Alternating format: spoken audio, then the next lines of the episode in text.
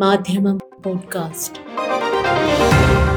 Editorial രണ്ടായിരത്തി ഇരുപത്തിയൊന്ന് October പതിമൂന്ന് ബുധൻ. അങ്ങേയറ്റം അഴിമതിയിൽ മുങ്ങിയ ഭരണ ഉദ്യോഗസ്ഥ സംവിധാനത്തിന്റെ സ്മാരകങ്ങളുടെ പട്ടികയിലേക്ക് കോഴിക്കോട്ടെ K S R T C terminal കൂടി ചേർത്തിരിക്കുന്നു. ഈ വാർത്തകൾ ഭരിക്കുന്നവരെയും ഭരിക്കപ്പെടുന്നവരെയും ഒട്ടും അസ്വസ്ഥപ്പെടുത്തുന്നില്ലെന്ന ആശങ്ക പങ്കുവയ്ക്കുകയാണ് ഇന്നത്തെ എഡിറ്റോറിയൽ.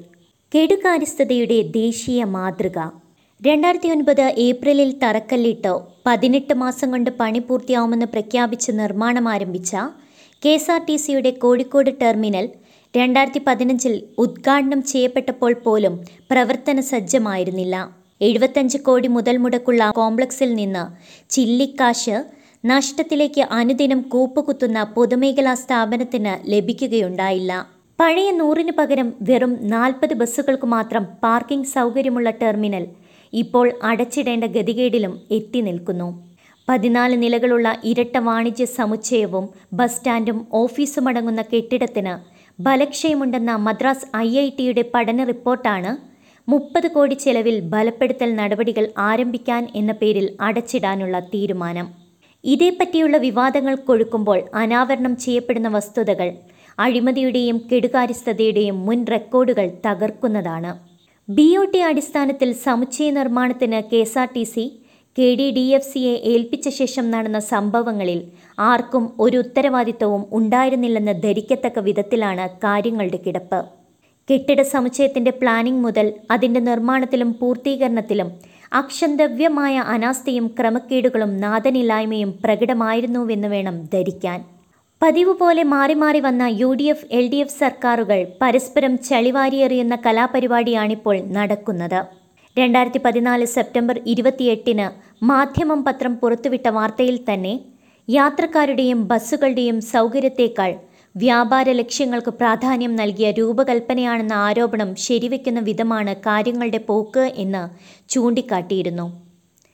വെളുക്കാൻ തേച്ചത് പാണ്ടാകുമോ എന്ന ആശങ്ക ഈ കൂറ്റൻ കെട്ടിടം ഇപ്പോൾ തന്നെ പങ്കുവെക്കുന്നു എന്ന് അതിൽ എടുത്തു പറഞ്ഞിരുന്നതാണ്.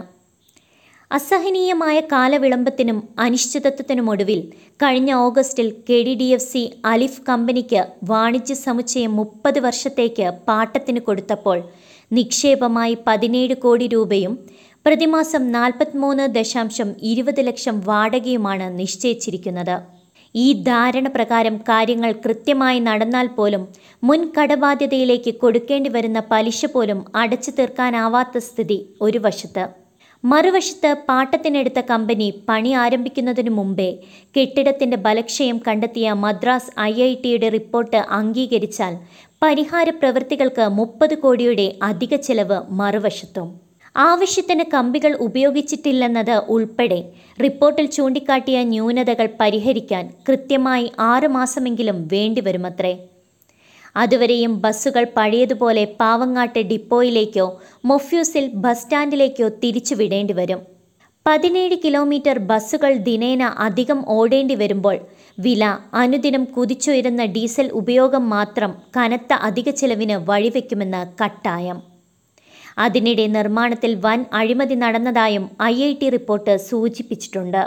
ചുരുക്കത്തിൽ രണ്ടാം പാലാരിവട്ടമാണ് ചിത്രത്തിൽ തെളിയുന്നത്. ഇതേപ്പറ്റി സമഗ്രവും കുറ്റമറ്റതുമായ അന്വേഷണം ഉചിതമായ തലത്തിൽ നടക്കേണ്ടതുണ്ടെന്ന് പ്രഥമദൃഷ്ട്യ വ്യക്തമാണ്. പ്രകൃതി കോപങ്ങളും കോവിഡ് മഹാമാരിയും സാമ്പത്തിക മാന്ദ്യവും ജി എസ് ടിയും ഒക്കെയായി കടത്തിൽ നിന്ന് കടത്തിലേക്ക് കൂപ്പുകുത്തുന്ന സംസ്ഥാന സർക്കാർ ഖജനാവിന് ഒരുവിധത്തിലും ന്യായീകരിക്കാനാവാത്ത ഇത്തരം ബാധ്യതകൾ കൂടി ഏറ്റെടുക്കേണ്ടി വന്നാലുള്ള അവസ്ഥ. ഭരിക്കുന്നവരെയോ ഭരിപ്പിക്കുന്നവരെയോ തെല്ലും അലോസരപ്പെടുത്തിയില്ലെന്നതാണ് അങ്ങേയറ്റം ആശങ്കാജനകമായിരിക്കുന്നത്. എല്ലാം ശരിയാവുമെന്ന് നാടാകെ പാടി നടന്ന് അധികാരത്തിലേറിയ ഇടതുമുന്നണി സർക്കാർ അവർ ആവശ്യപ്പെട്ട പോലെ ഭരണ തുടർച്ച ബഹുഭൂരിപക്ഷത്തോടെ ജനങ്ങൾ നൽകിയിട്ടും മൗലികമായ പുനഃപരിശോധനയോ തിരുത്തൽ നടപടികളോ നടക്കുന്നില്ലെന്ന് പറയാതെ വയ്യ. ഉദ്യോഗസ്ഥ വൃദ്ധം പണ്ടേ ശീലിച്ചത് മാറ്റമില്ലാതെ തുടരുന്നു. പോലീസും വിജിലൻസും മാറ്റത്തിന്റെ ലക്ഷണങ്ങൾ കാഴ്ചവെക്കുന്നില്ല.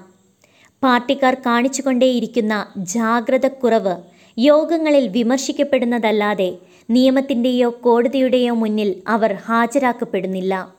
പേരിന് എന്തെങ്കിലും നടപടികൾക്ക് വിധേയരായാലും രക്ഷപ്പെടാൻ പഴുതുകൾ ഏറെയാണ്.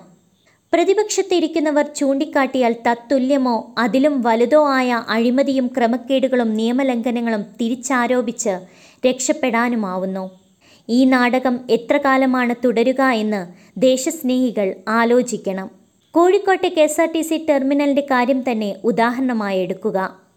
വിജിലൻസ് അന്വേഷണത്തിന് വേണ്ടതിലധികം സാധ്യതയുണ്ടായിട്ടും വല്ലതും കൃത്യമായും ജാഗ്രതയോടെയും നടക്കുന്നുണ്ടോ?